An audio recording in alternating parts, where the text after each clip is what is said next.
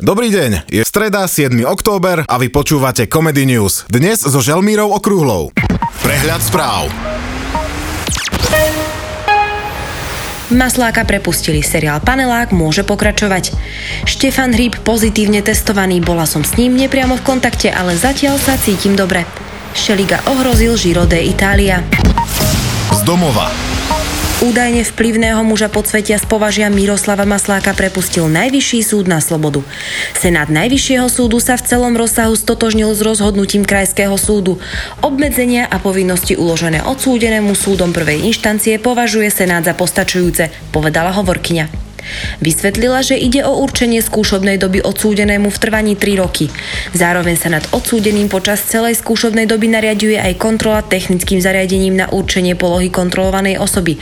To by zdá sa nemalo prekážať pri nakrúcaní nových častí paneláku, ktoré sa skončilo práve kvôli tomu, že Masláka ako jednu z hlavných postav seriálu zatkli a nemohlo sa v nakrúcaní pokračovať. Diváci Jojky sa tak už určite tešia na nové zápletky v ich obľúbenej telenovele.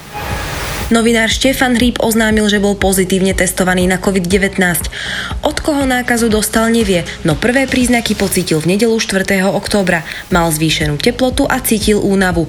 V pondelok absolvoval test, ktorý u neho potvrdil koronavírus. O všetkých úzkých kontaktoch 15 minút alebo menej ako 2 metre, ktorých som si za minulý týždeň vedomý, som informoval. Ak ste boli medzi nimi a zabudol som, zaregistrujte sa prosím na stránke korona.go.sk, napísal novinár. Tak ja neviem, včera som mala hríbové risotto, tak mám sa registrovať či nie?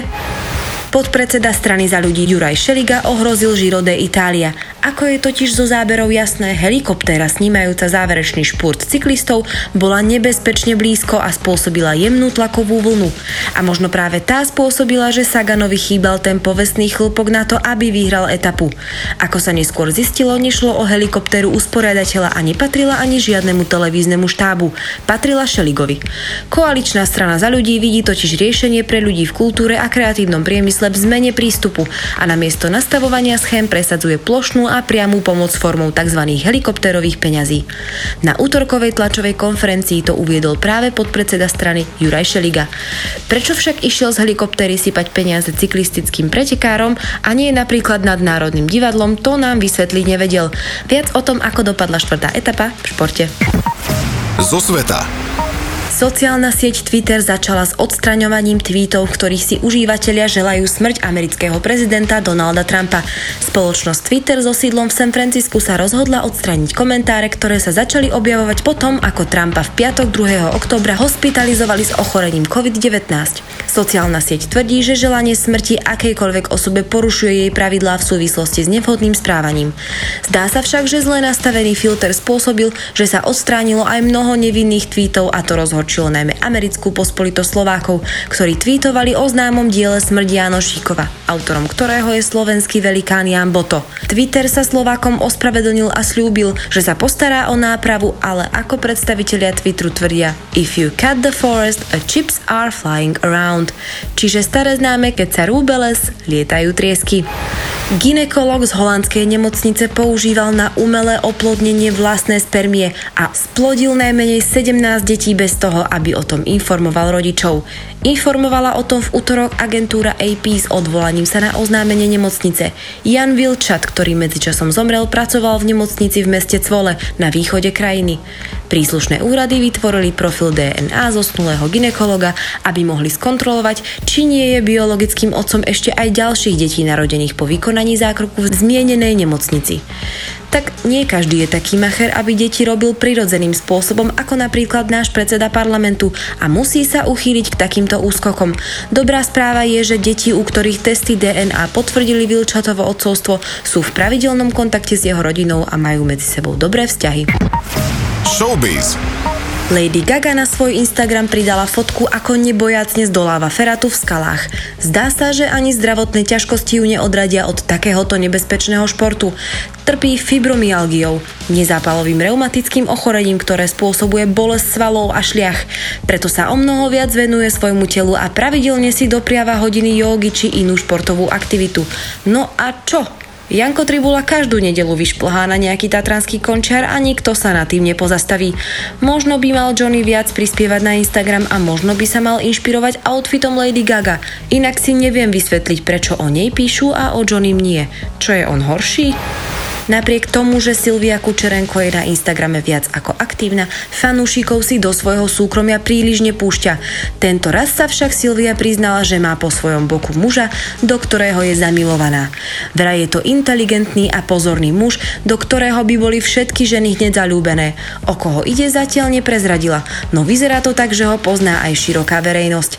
Na konkrétnu otázku od fanúšika, kedy toho muža ukáže, napísala. Neukážem, ukazovala som, keď som bola malá malá. Tak neviem, podľa mňa toho ešte stále ukazuje dosť a malá už teda moc nie je. 173 cm je na ženu tak akurát. Každopádne Silvii aj jej zatiaľ tajnej láske želáme všetko dobré, parafrázou na pesničku Vaša patejdla. Buď šťastný, nepriznaný. Šport. Slovenský cyklista Peter Sagan obsadil druhé miesto v útorňajšej štvrtej etape 103. ročníka Giro de Italia. Jazdca stajne Bora Hansgrohe prekonal v napínavom záverečnom špurte len francúz Arnaud Demar. Tretí bol domáci Talian David Ballerini. Etapa s dĺžkou 140 km viedla z Katanie do Vila Franca Tirena. Sagan je po štvrtej etape líder priebežného poradia bodovacej súťaže pod Demarom, má 5 bodový náskok. Dá sa teda povedať, že Peter na žiro mení farbu ako chameleón. Ešte predvčerom bol vrchársky modrý a dnes už je bodovačo cyklamenový. My budeme samozrejme najradšej, ak na konci žira bude rúžovo líco usmiaty a my sa nebudeme červenať za jeho výkony. Držíme palce. Počasie. Dnes ráno bude oblačno, neskôr po obede oblačno s prehánkami. Najvyššia teplota 14 stupňov, rýchlosť vetra 18 až 23 km za hodinu, predpokladaný úhrn zrážok 2,1 mm. Večerná teplota sa bude pohybovať okolo 10 stupňov, rýchlosť vetra 18 až 23 km za hodinu. A na záver Comedy News, ako vždy, pranostika od našej rosničky Aničky. Vonku mrzne na Elišku, pri krbe si čítaj knižku. Vpred do minulosti. A teraz sa pozrime, čo sa v dnešný deň udialo v histórii. 7. októbra sa oslavuje Ružencová panna Mária. Konečne viem, ako sa volá priezviskom. Mária Ružencová. Svetý Jozef bol tým pádom Jozef Ruženec. Oni neboli zobratí, alebo hej? Ja viem, že nebol otec, to by sa Ježiš volal Ježiš Ruženec a on je Ježiš Nazarecký, takže otec bol asi nejaký Nazarecký. Dobre, nechajme to tak. V roku 1849 zomrel temný básnik, predchodca temného rytiera Edgar Allan Poe. A v roku 1913 zaviedol Henry Ford nočnú moru všetkých robotníkov, výrobnú linku. Postupne sa k nemu pripojilo mnoho ďalších tovární a inšpirovali aj Čínu, ktorá si v roku 1950 pripojila rovno celý Tibet. Ako vzniklo slovo topoľ? Pri vzniku tohoto slova zohrali úlohu dve veci. Jeho tvar a fakt, že v 13. storočí v oblasti jeho hojného výskytu žila demografická skupina s rečovou vadou zvanou račkovanie alebo renganie. Nie je jasný, ktorý z týchto dvoch rečových defektov trápil obyvateľstvo, ale dedilo sa po generáciách dlhé roky a až v časoch, keď sa rody začali medzi sebou miešať, tak postupne vymizlo. Hovoríme o území okolo mesta Topolčany.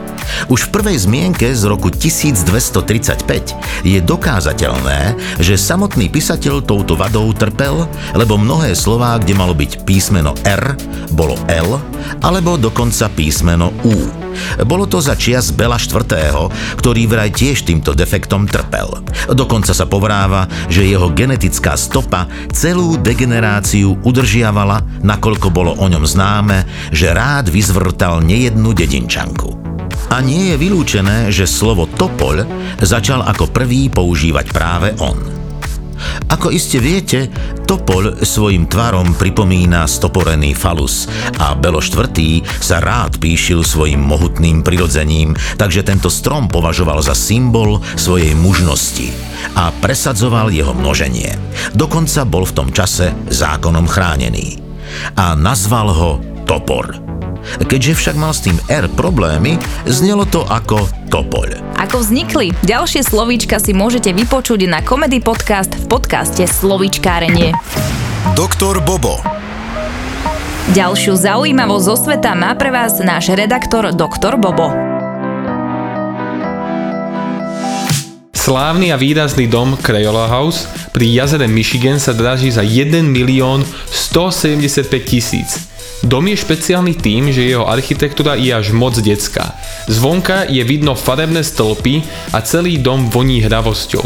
Dom bol navrhnutý predošlým majiteľom roku 2005, ale dom sám o sebe nie je najmenší. Je tam až 5 spální a prekrásna veľká kuchyňa ako z televíznej show. Pred domom sa tiež dá nájsť relaxovací priestor. Proste tento čudný dom má dostatok komfortu aj pre náročnejšieho klienta. Dom sa v okolí prezýva Lego dom alebo dom klaunov, ale každopádne sa líši od všetkých ostatných domov a to nie len vonkajšími farbami, ale aj interiérom. Ale pôvodný Crayola House je na ostrove Mujeres v Mexiku a názov Crayola asi tiež nie je náhodný. Je to totiž názov značky, ktorá vyrába farebné cerusky, fixky a podobne. Mechanik zabijak. Pre všetkých motoristov je tu rada od nášho mechanika zabijaka. Je pravda, že všetky šroby pod kapotou jazdenky by mali byť rovnako ošumtené? Mali by byť áno, lebo vtedy si si istý, že by nemalo byť nič menené, nemalo by byť nič odšrobované. Ale áno, nájde sa to, ja neviem, vymyslím si, červené auto, modrý šrob, no prečo? Ďalšie rady pre motoristov si môžete vypočuť na Comedy Podcast v podcaste Mechanik zabijak. Fúrik na záver. Taká pravá 24 karátová blondínka pomaly pricupitá po ľade k miestu, ktoré sa jej páči, pretože sa rozhodla uloviť si rybu.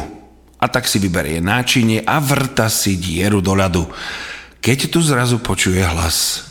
Tu nie sú žiadne ryby. Blondinka sa pozerá, nikde nikto, len tma a hmla. Hovorí si, hm, možno sa mi to zdalo a vrta ďalej. Po pár minútach zrazu počuje, tu nie sú žiadne ryby. Strane sa, pozerá sa pred seba, vedľa seba, za seba, nikde nikto a tak vrta ďalej. Tretíkrát sa ozve, tu nie sú žiadne ryby. Blondinka pozrie hore k nebu a pomaly tichučko sa spýta, Bože, to si ty? Nie, či ja som správca zimného štadióna.